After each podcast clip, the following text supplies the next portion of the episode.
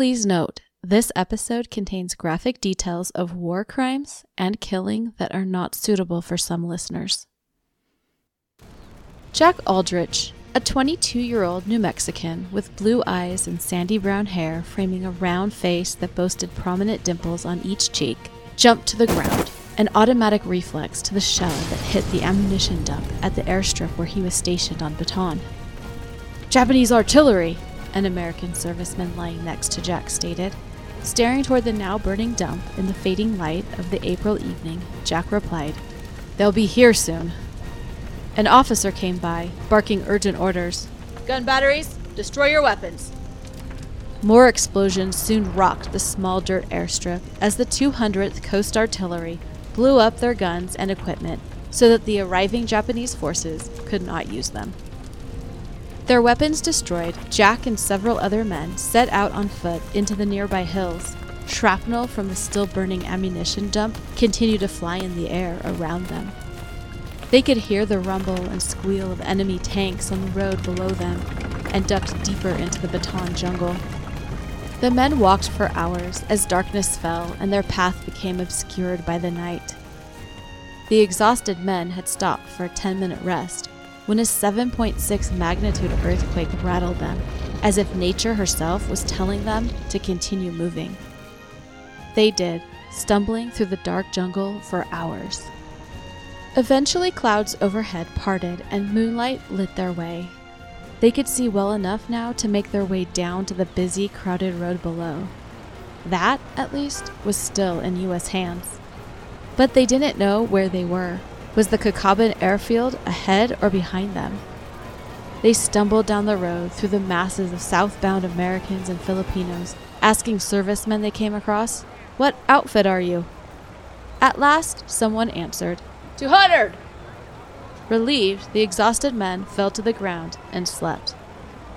They'd found their unit, but it was anyone's guess what the morning would bring. This is Left Behind.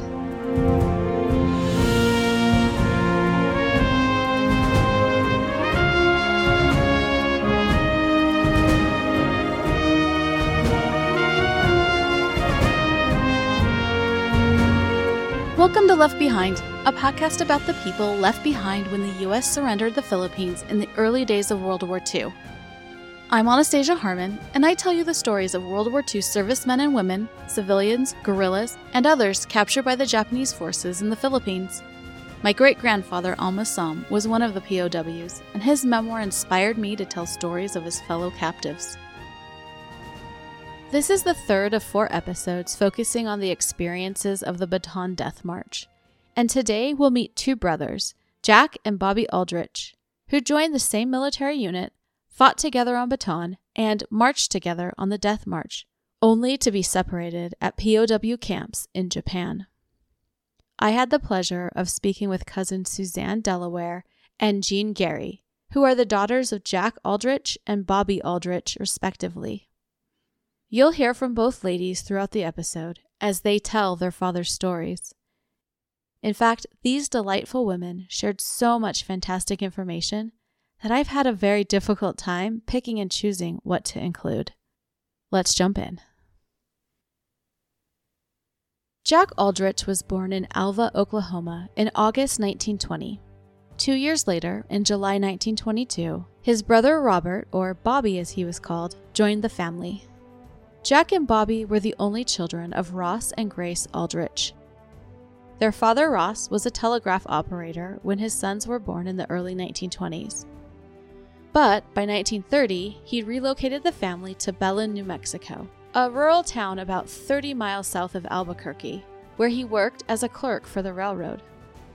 While living in Belen, the brothers, who were around 10 years old, give or take a couple years, found an interesting way to make some money Jack's daughter, Suzanne Delaware, told me. When they, you know, they lived there, the train station was just really close, about a block, I guess. So they, he and Uncle Bobby used to go down to the train station and somehow they'd borrow a donkey and they'd get up on the donkey and they'd wear big sombreros and the tourists would take pictures and give them money. Sometimes the tourists would egg them on to wrestle So they'd get down, they'd be wrestling, you know, and again, the tourists would give them a little money. I think they were pretty active little boys. The boy's father continued working for the railroad throughout the Great Depression, and during that time, the railroad moved the Aldrich family several times within New Mexico. They had settled in Clovis, which is about 10 miles from New Mexico's eastern border with Texas, by the late 1930s. Jack was an active student during his high school years. Here's Suzanne again. In high school, he was on the swim team. During the summer, he was a lifeguard. He was also on the gymnastics team. And when they would have uh, parades, he would do like somersaults and flips in the parade with some other gymnasts. 1940 was a year of big changes for the Aldrich brothers. That spring, 17 year old Bobby graduated high school. Jack had been accepted to art school in St. Louis, but, well, life went a different direction. The brothers enlisted in the New Mexico National Guard 200th Coast Artillery, likely in late spring or early summer 1940, just after Bobby graduated high school. Bobby lied about his age to join the Army because, as his daughter Jean Gary told me, he couldn't let his older brother go and do something without him. By August 1940, the brothers were in training at Fort Bliss in El Paso, Texas.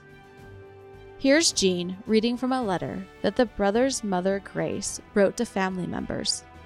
The boys were in the National Guard and they were inducted into the regular Army before going to Fort Bliss, Texas. You see, the 200th was an entirely new outfit. It had been a cavalry unit, but was converted into coast artillery. The boy's mother was surprised by their decision to join the army. Here's Jean again. Uncle Jack said to her, Mother, you know how cold it gets here in Clovis. Well, our uncle has invited us to spend the winter with him in El Paso. and so that's kind of how he told her that he was going. And then my dad said to her, Mother, when you hear the ice plant whistle, one long and three shorts, I won't be home for lunch. And she said, What in the world would the blowing of a whistle have to do with you being hungry? And he said, The day of immobilization. Bobby, what are you trying to tell me? I have joined the National Guard. You see, he really wasn't old enough, but thought a few weeks wouldn't matter. So when he really was 18, he was officially 19. Little did he know all this meant. The 200th Coast Artillery was, by January 1941, considered one of the premier anti aircraft regiments in the Army and was called into active duty. A former member of the unit recalled We were a cross section of New Mexico professors, students, miners, lumberjacks, cowboys, rodeo performers, sheep herders, farmers, bus drivers. We had Navajos, Pueblos, Apaches, and Zunis and everyone performed 120%. Jack, an incredible typist, became the battery clerk. Bobby eventually became a staff sergeant of communications in the 200th. In August 1941, so just a little over a year after joining the military, the Aldrich brothers and the 200th Coast Artillery headed west to San Francisco. There, they boarded a ship, not knowing where they were headed. Bobby's daughter Jean shared. My dad and his mom worked out a code because he was in charge of communications and stuff. He knew that letters would be censored, so to speak, because they couldn't say where they were going, they couldn't do all that stuff. So they worked out a code. And so by using these words in his letters, she would know where they where he was. And if he ever mentioned San, that was the Wake Islands. Beads meant Guam, and wooden bowl meant the Philippines.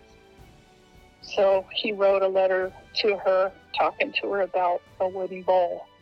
She knew he was going to the Philippines based on that. The 200th was indeed going to the Philippines.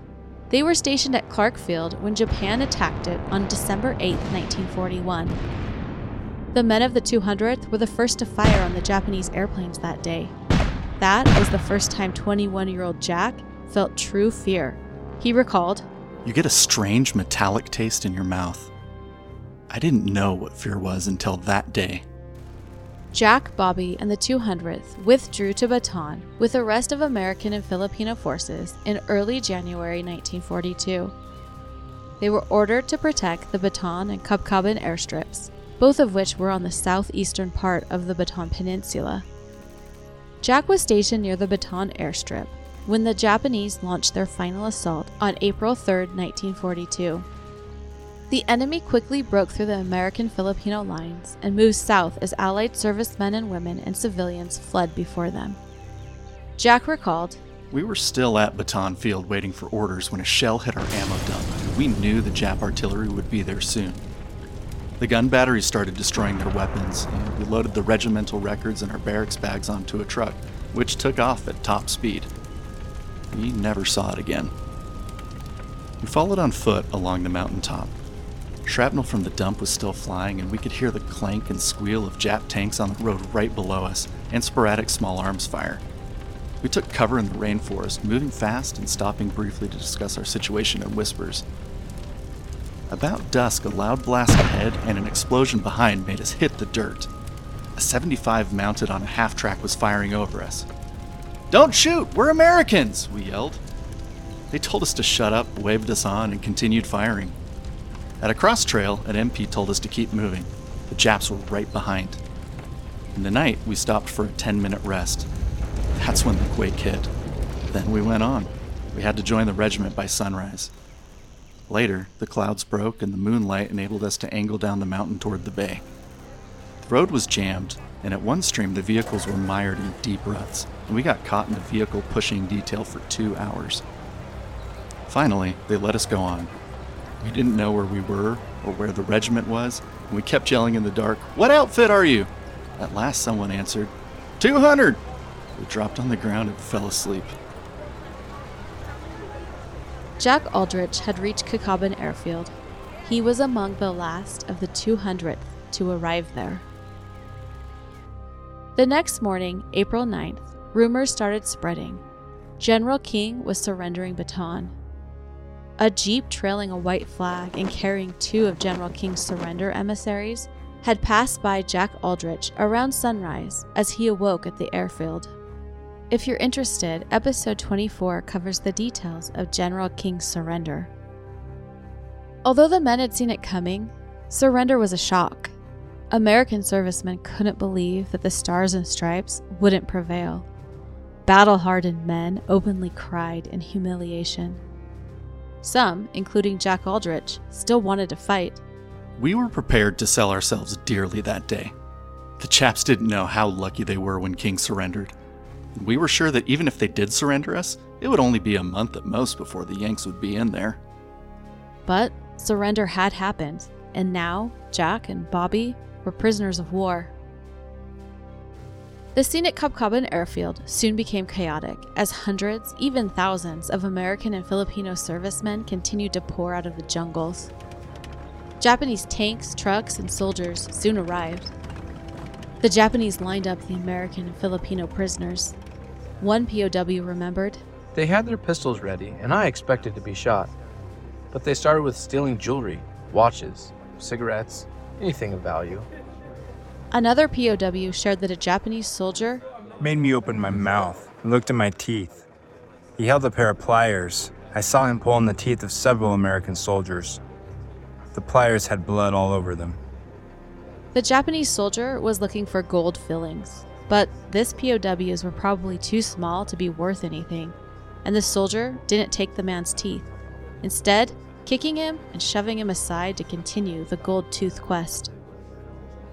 After looting the POWs, the Japanese herded the American prisoners in a field for the night, with no food or water.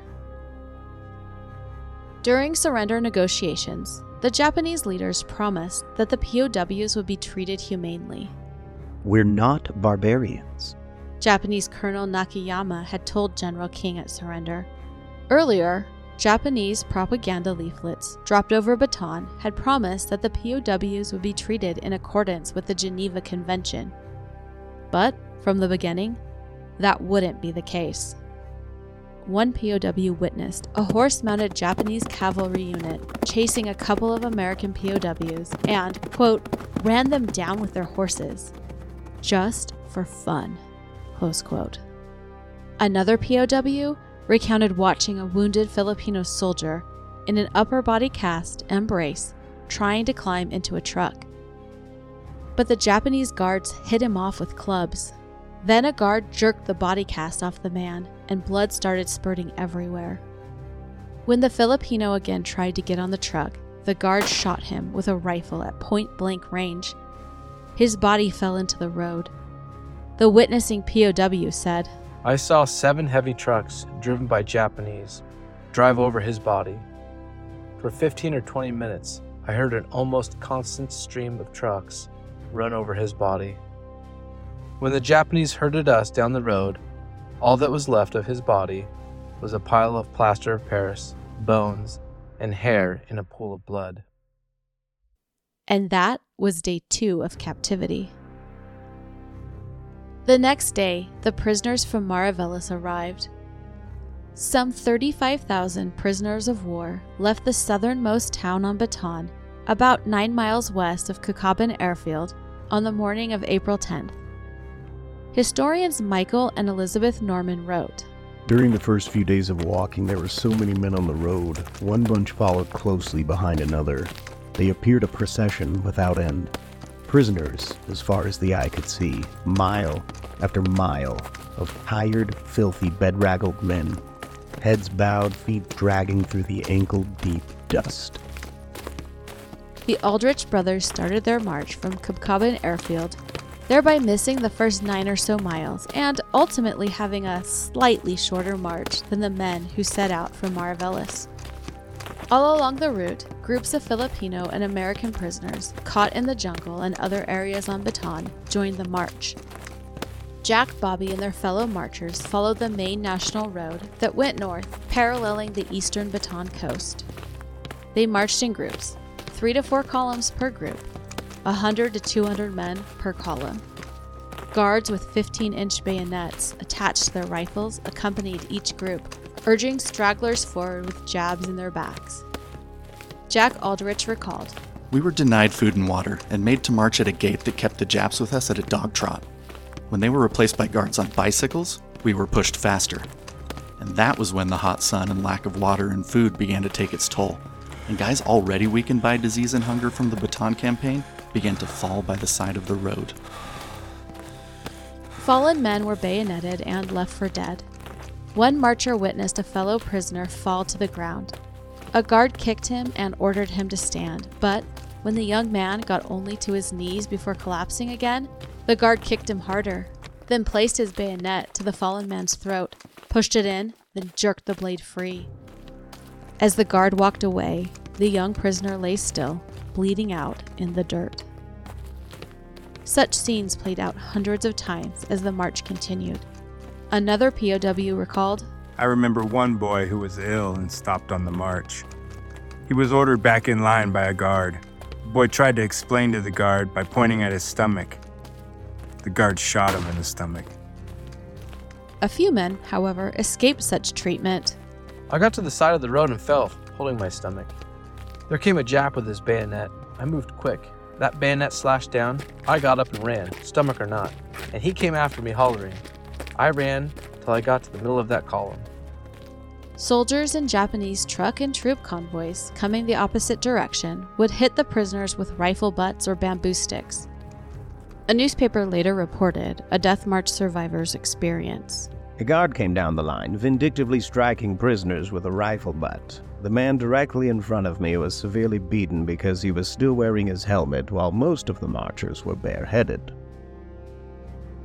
History is asked, since this horrific war crime came to light, why the Japanese were so cruel to the prisoners, especially the American POWs. I explained a few potential reasons in the last episode, that was number 28 about Ray Hunt. These reasons include that the guards were young men trying to show their worth and indoctrinated with the idea that a man who surrendered was worth nothing, lower even than an animal.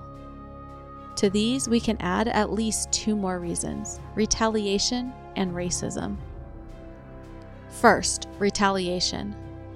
Japanese forces suffered heavy casualties during the Battle of Bataan. one Japanese regiment entered the Bataan campaign with nearly 3,000 men.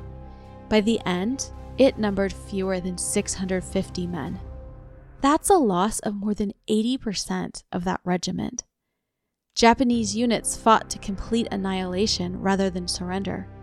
Thus, the Japanese suffered extremely high casualties, especially when compared with the American and Filipino forces they were fighting. Also, capturing the Philippines took the Japanese much longer than they had originally expected, and that was due to the strong Filipino and American defense.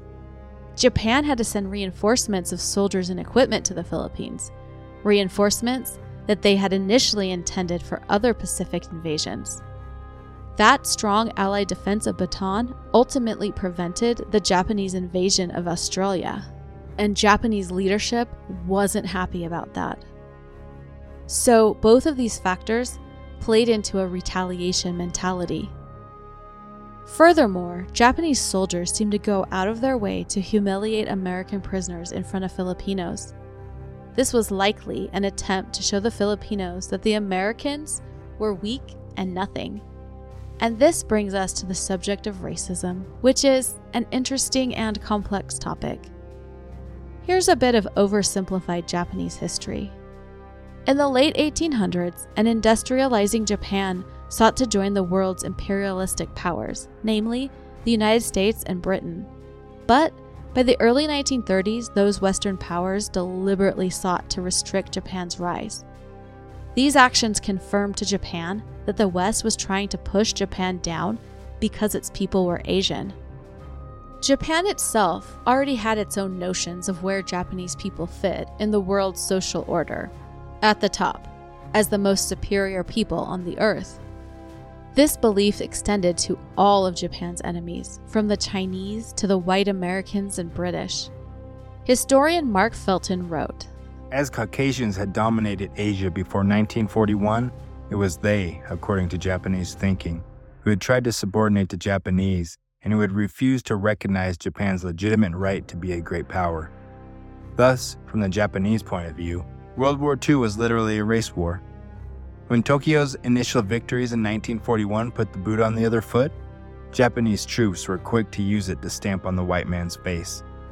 The widespread barbarity and cruelty practiced by the Japanese forces were clearly indicative to that hatred and loathing, and perhaps a deep seated inferiority complex many Japanese soldiers harbored toward their white foes.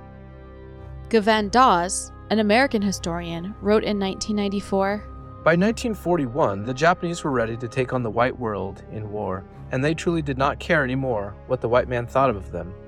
They had torn the Geneva Convention to pieces. White men could go to hell, and the Japanese would be the ones to send them there. So Japan indoctrinated their young soldiers with ideology that Japan was the master race who would rule over all Asian countries and cultures, and perhaps the world. Add in the fact that the Japanese captured so many thousands of American prisoners on Bataan. Well, to them, that just proved their point that they were in fact a superior race. From Cabcaban Airfield, Jack and Bobby Aldrich would have marched nearly 30 miles north to the top of Bataan Peninsula. They then followed a roughly northeastern direction along roads that took them to the town of San Fernando. I've put a map of the Bataan Death March route on the Left Behind Facebook and Instagram profiles. They stopped at the town's train station, where their captors shoved them into hot, airless, 200 square foot boxcars packed tight with a hundred men standing shoulder to shoulder. Here's Jack Aldrich's daughter, Suzanne. He told me, you know, they just watched men die right there because there's no air. They were packed in there so tightly, but they had the doors open so they could get air. And all of a sudden, something kept hitting them. Ow, ow, what is that? Ow. Well, the Filipino people had lined the trains, and were throwing fruit oh. into them. The train took them north, where they entered Camp O'Donnell, a former Filipino training camp that was in no condition to accept some 75,000 prisoners. Disease ran rampant at the camp, and Death March survivors died at staggering numbers. After about six weeks at O'Donnell, Jack and Bobby Aldrich were transferred to the Cabanatuan POW camps in June 1942. The first months at Cabanatuan were disease filled and grueling. Jack recalled There were so many people dead and dying in camp, I felt I had to get out of there. Work details were the best, so I volunteered for that. Work details were out of camp assignments to work on various projects like road or airstrip building. Jack's work detail built a runway in Las Piñas, around 13 miles or 22 kilometers south of Manila. Jack recalled Sharp objects in the gooey mud made foot injuries common as we built runways over rice paddies. When we failed to meet our quota, the Jap honcho jumped on our crew chief and broke his watch with a stick. The next day, he broke his arm. We screwed up every way we could. Surveying crews gave wrong readings, we threw loose dirt in the depressions with no stable base. The runways were never even. We left diesel equipment in the rain. About a year after arriving at Cabanatuan, Bobby Aldrich was part of a POW group transferred to the Omuta POW camp on Japan's Kyushu Island. Bobby and his fellow POWs were the first group to arrive at the newly opened camp. Over the next two years, more than 1,200 additional POWs, including British, Dutch, and Korean men, arrived. The POWs at this camp worked a mine that was owned by the Mitsui Mining Company. Bobby's daughter Jean recalls a couple of camp experiences that he later shared with her. He talked about being down in the mines, and there was telephones down there that the guards would use periodically to call up and learn, find out what time it was, how much longer they had to work. I think they worked like 10 days straight and one day off or something like that. So he and a buddy, when the guards weren't around, would go to the telephones and call up. They learned the Japanese and they would call up to find out how much more time they had. And they were caught. They were taken to the superiors. And they looked at the other guy and they said, Are you trying to learn Japanese? And the guy said, Yes. And they killed him. And then they looked at my dad and they said, Are you trying to learn Japanese? And he said, No, I'm just trying to understand it and so he wasn't killed. For whatever reason, he was spared. One time he was near an ocean or something, and a little Japanese child was struggling in the water, drowning, and he broke whatever he was in and, and went in and rescued the child. And he was given a care package from home because he did that. So they thanked him for that. The mine work was exhausting and backbreaking.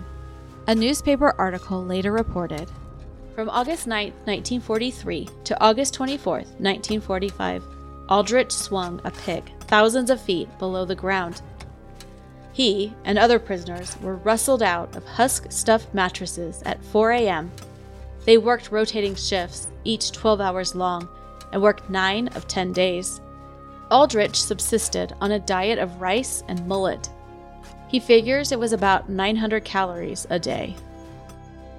Such work and harsh treatment nearly broke Bobby's spirit. Jean shared, My dad talked about one time being in the in the prison camp and almost being at his wits end. He just started praying and he said, I just don't know if I can do this. I don't know if I can continue on this way. And he said, as he was praying, a butterfly, a light blue butterfly, came and landed on his shoulder. And he said, at that point, he knew he was going to survive. And so that just kind of cheered him up again, strengthened him to continue going towards survival. On August 6, 1945, Bobby Aldrich witnessed the flash from the atomic bomb dropped on Nagasaki about 40 miles or 64 kilometers away from his camp. It gave him scar tissue in his eyes. Not long afterward, the 23 year old was liberated from the POW camp. On August 24th, he began the journey home, leaving the city of Nagasaki by train. A poignant photograph captured the moment, showing him with fellow GIs at the train yard. Pointing to a skinny figure on a stretcher, Bobby told a reporter See the skinny guy on the stretcher? The one with the coffee mug? That's me. I've tried to find that picture, but I haven't been able to do so. But while he was holding that coffee mug, a female reporter came into camp. Jean continued, when the war was over and the first person that walked into one of the prison camps was a reporter and the first time he saw a woman he's holding a cup of coffee between the two palms of his hand and a donut on each finger. And that's the first time he saw a woman in three and a half years. And he said i didn't know what i wanted more. Was the donuts or the woman. I don't know. He just always added a little bit of sassiness to kind of make you chuckle. Jack Aldrich remained at Cabanatuan for about a year after his brother left. Jack was transferred to Japan as part of a ship convoy, which I believe included the hell ship Hokusen Maru. Departing from Manila on October 3, 1944, the convoy carried 1,100 prisoners. Their journey was far from smooth. While anchored in Hong Kong for 10 days, likely without the POWs being able to disembark, the convoy was attacked by American planes. The remaining convoy continued to Taiwan, and the exhausted men disembarked on November 8th, more than a month after they'd been loaded onto the ship in Manila. Life on board the ship was a nightmare. Food was scarce, and water was a luxury some days. Jack recalled We were packed so close together that we couldn't sit down. It was unbearably hot. The toilet facilities were a five gallon bucket for over a hundred men. They only had two of those buckets. When the bucket was full, they would toss it overboard, and then they would fill it up with water. Guys were drinking this sewer water. They cut their wrists and drank their blood and attacked each other. These hell ships were worse than the Death March. Jack's brother Bobby had also spent time on a hell ship and later told his daughter Jean. Riding in the hell ships during that time we drank our own urine because we were so thirsty but urine is phosphorus so in the dark darkness of the bow of the ship somebody would burp and there'd be a flash of light because urine is phosphorus Jean said that was another example of her father adding in a lighthearted detail about the awful things he went through. And honestly, I'm not certain whether to laugh or be disgusted. Well, back on board the Hokusen Maru, Jack found a spot in the corner of the ship. The saving factor to me was there was a crack in the steel plate on the ship, and I could look out and see the stars, and a cool breeze would come in every once in a while. I wouldn't have changed that spot for anything in the world. For 10 months, Jack was held at the Kosaka POW camp in the northern area of Japan's main island, about 400 miles or 645 kilometers north of Tokyo. POWs at this camp mined and smelted copper. Life in the camp followed a harsh routine, with a break allowed only once every 47 days. On these rare days off, the men, those who had clothing, washed the few items they possessed. As the war's end neared, the sight of American bombers over the camp brought relief, suggesting that deliverance was near at hand. News of Japan's September 2, 1945 surrender reached the camp when a Navy bomber dropped a colored streamer with a note that read, The war is over. Japan has surrendered. Finally, on September 11, 1945, Jack and his fellow prisoners were liberated. When asked what he looked forward to doing when he got home, Jack answered, I just want to go home and die on clean sheets. He later reflected, I'm happy to have cheated the Japanese out of my additional years of life. But liberation came with a heavy responsibility. Many prisoners had made a promise to those who did not survive to tell the world about the horrors they endured. Jack recalled I heard so many guys die and dying say in their last breath, If you make it home, tell them like it was. Let them know what happened. But post war silence was a hallmark among veterans, and Jack, at least in the first years after the war, seems to have been no exception. In his later years, he told a newspaper We kind of let the families know we did without some food and lost some weight, and we worked hard and that type of thing. But we didn't really start the conversations. It was many years, as a matter of fact, before even my children realized I had been a POW. When Jack arrived back home in the United States, he convalesced at a military hospital in Santa Fe, New Mexico. A young nurse named Mildred Harrell caught his eye. Their daughter Suzanne told me. My mother had just finished nursing school in Memphis, Tennessee. The day that she graduated, she was inducted into the Army as a second lieutenant nurse. And then they sent her to Santa Fe. Well, I guess Santa Fe was quite the place to be. All these young men home, thankful the war's over and happy and celebrating. And he didn't have to stay in bed. He could go out as long as he came back to sleep there. So, uh, mom and dad, they would go out and close down the nightlife, and uh, he would go back to the hospital, go to bed. She'd go to her apartment with other nurses. But she had to be back at work at six. So they'd close the bars at two, and she'd be back at six, and he'd be sound asleep, cozy in his bed, which she never let him forget. In May 1946, Jack and Mildred married, and he was discharged from the U.S. Army later that year. The couple settled in Albuquerque, New Mexico, where they raised three children. Jack became an accountant, and Mildred continued working as a nurse. Here's Suzanne again. He was a handsome man.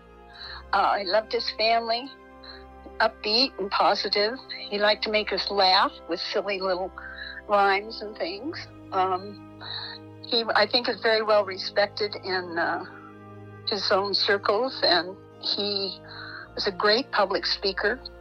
People just loved him, and you know, he, um, I believe, he was instrumental in starting the Bataan Veterans Organization, and that was a big part of my parents' lives.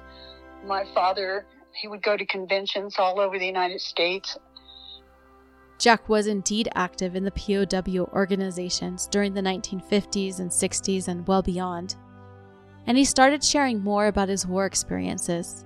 He expressed It's been my experience that most don't know what's happened because World War II in modern day history books is a page or two. I think they should know what their families went through. He took on leadership roles in veterans organizations, in 1953, he became the commander of the state's Bataan Veterans Organization. Jack's children came to realize the significance of their father's POW history through his work with those POW organizations. Suzanne also remembers an interesting event when she was in high school. I wanted to get an A in my high school history class.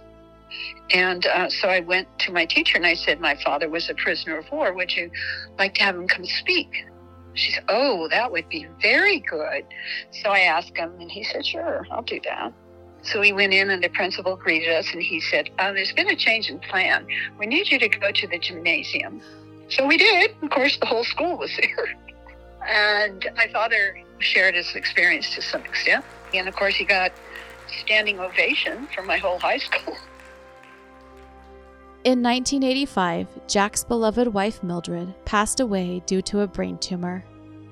It was devastating for Jack, and Suzanne recalled But my father, he retired early when it all occurred to take care of her. He did everything. It was a very hard time. But she was able to host his retirement party, which was so nice. I mean, by this time, she had trouble speaking and every complications that come with that he loved her very, very much, and she adored him. So it was a good marriage. In 1991, Jack married Dorothy Cave. They met while Dorothy was researching her book, Beyond Courage, about the 200th Coast Artillery's experience during World War II. 93 year old Jack Aldrich passed away on April 1, 2014. He was laid to rest at the Santa Fe National Cemetery with his wife Mildred. After his death, Jack's children donated many of his wartime items to the New Mexico Military Museum in Santa Fe, and the museum's collections manager. She surprised me by saying, I want you to come into this government building. So we walked in. She had done a complete exhibit on my father. You know, you look in and you see like his helmets there, his canteen, a vest he wore as a BVO, his pictures, pictures of Uncle Bobby and my mom. I just almost started crying. I was so touched. That exhibit is currently on display at the Bataan Veterans Building in downtown Santa Fe until spring 2024. So, if you find yourself in Santa Fe, stop by and visit. And if you're lucky, maybe Suzanne will be there too. Back in 1945, while Jack was recuperating at Bruns Hospital in Santa Fe on those clean sheets he'd hoped for, something happened that would change his life. His son, Jack Aldrich Jr., told me yeah, there are many instances of like loud noises, yelling, shouting, dishes being thrown across the room in the ward next to dad's room at the hospital. It became so disruptive that dad finally asked his nurse, who later became my mother, to find out who that so and so was who was making all the racket. So my mother went to the adjacent ward to find out who that was. And when she returned to update dad, she said, You're never going to believe who that person is who's making all that noise. It's your brother Bobby. Back in the U.S., Uncle Bobby vowed he would never eat rice again, and for quite a while. Whenever it was served to him in any form, he would just throw his plate or bowl against the wall. This was a bit problematic because in New Mexico, Mexican food is usually served with rice and beans. But this changed over time. This event is really quite significant as both Dad and Uncle Bobby believed individually that their brothers were dead. No one had told them that they had both survived the impossible. And in typical military fashion, they were assigned rooms in Alpha Order, which explains why they were in adjacent rooms, but in different wards. While in the hospital, the brothers also learned that their beloved mother had passed away 18 months previous in April 1944. For a year and a half, their father had dealt with grief of losing his wife and not knowing if his sons were still alive. The news of his mother's passing struck Bobby hard. He and his mother were extremely close. Bobby's daughter Jean said, They didn't know that until they got back to the States and saw their dad and they were looking for their mom. It was heartbreaking to them. Because even even when my dad was in the hospital, before he saw his dad. He was still writing letters to both mom and dad. So, yeah, it was heartbreaking to come back, and I know that was tough on them. Beyond his mother's loss, post war life for Bobby Aldrich was marked by profound challenges. A newspaper article explained He left the POW camp at 23 on a stretcher. He didn't walk out of U.S. hospitals until he was 28. Tuberculosis and the beatings with fence post sized sticks carried by guards kept him flat on his back for years.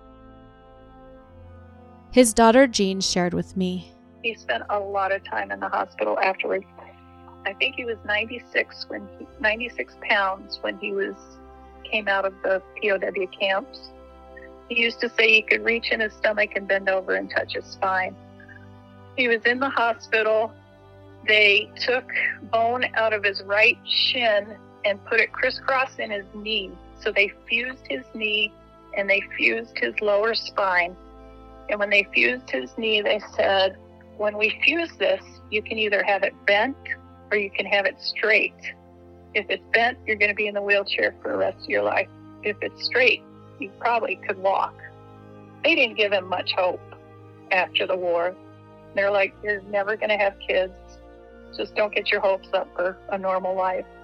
He wanted his legs straight so he could walk. So he walked with a limp. Keep in mind, Bobby was just 23 years old when he was being told all of this. In June 1950, he married a woman who he met while studying English at the University of New Mexico. The couple had a son together before divorcing. After graduating college, Bobby worked as a technical writer for the military and Bobby later met a woman named Frances. Their daughter Jean shared. My mom worked on the schematics of the atomic bomb in New Mexico. Now, wow. they weren't married, they didn't even know each other. So the joke was always that her clearance in the military was higher than his clearance. You know, when you think about working on something like that and you don't even know that it's going to actually free your future husband, it's just kind of mind boggling to me.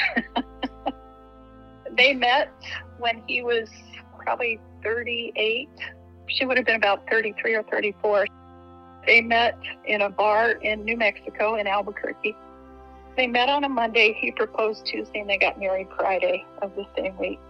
And it lasted 28 years when he died. To me, he was my world. He was very special. He had a great sense of humor. He loved people. My friends in high school would come over. They called him the general because he just commanded, you know, respect, but he was never tough. He was just a great guy. I think if you talk to anybody that ever met him or been around him, you would get that story. In August 1987, Bobby, who at the age of 65 could not straighten to his full height and relied on a cane to walk, filed a lawsuit against Mitsui & Co., the quote international descendant of Mitsui Industries. The coal company Aldrich says used his work as slave labor, close quote. The lawsuit aimed to secure back pay for approximately 4,000 former POWs, including Bobby, who had endured similar conditions. The lawsuit was part of a broader context where countries were reckoning with their wartime actions and making restitutions to war victims. The U.S. Senate had approved settlements for the Japanese Americans interred during the war, and Germany had reached a settlement with former POWs in their country. Bobby told a newspaper, My God, if we'll settle with these people, what about us? I want Mitsui to say they were wrong. I don't know how I wound up in their camp, but I worked slave labor for two years and have never been paid. That's wrong. And if I can prove my case, that'll open the door for a lot of guys less fortunate than me. In February 1988, a federal district judge ruled against the lawsuit, citing treaty limitations. The 1952 peace treaty with Japan included an agreement for no damage claims against Japan. In other words, POWs couldn't sue for the bad treatment they suffered at the hands of Japanese guards.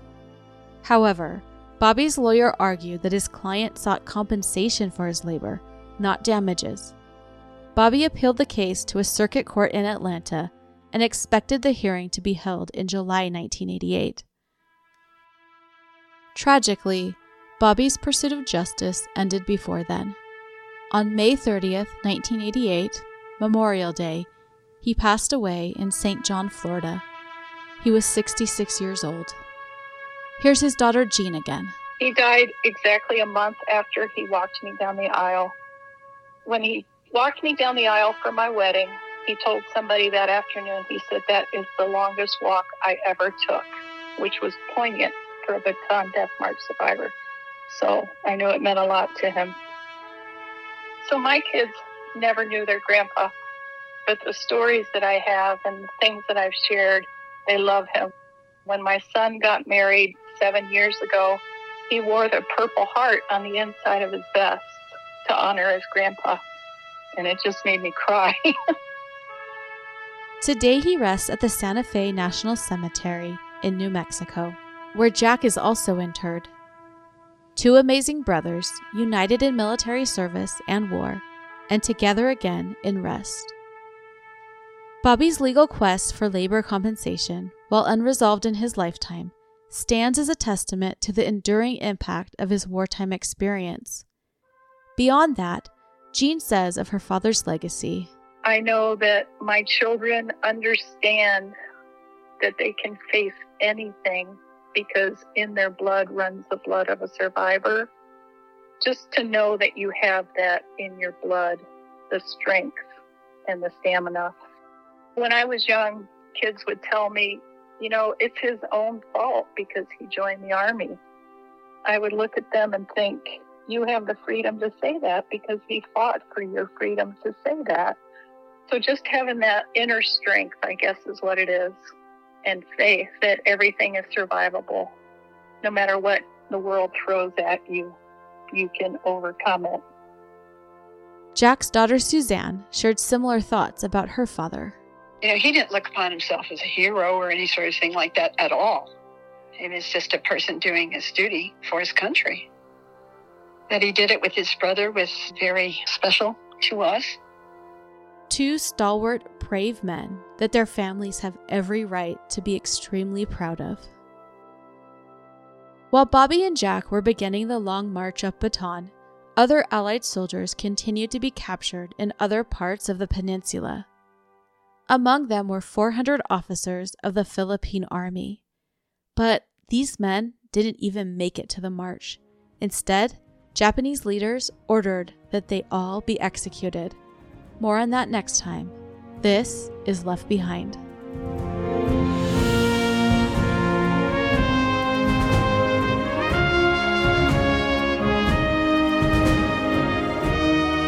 Thank you for listening. You can find pictures, maps, and sources about Jack and Bobby Aldrich on the Left Behind website and Facebook page, and on Instagram at Left Behind Podcast. The links are all in the show description. If you'd like to know more about the 200th Coast Artillery, I suggest the book Beyond Courage One Regiment Against Japan by Jack's second wife, Dorothy Cave. If you enjoy this podcast, please share it with a friend. Word of mouth is the best way that people learn about new podcasts. Left Behind is researched, written, and produced by me, Anastasia Harmon. Voiceovers by Mike Davis, Jake Herrenberg, Tyler Harmon, and Paul Sutherland. Special thanks to Jean Gary, Suzanne Delaware, and Jack Aldrich Jr. for sharing their time, memories, and pictures of their fathers. Dramatizations are based on historical research, although some creative liberty is taken with dialogue and I'll be back next time with the tragic massacre of Filipino officers by Japanese forces.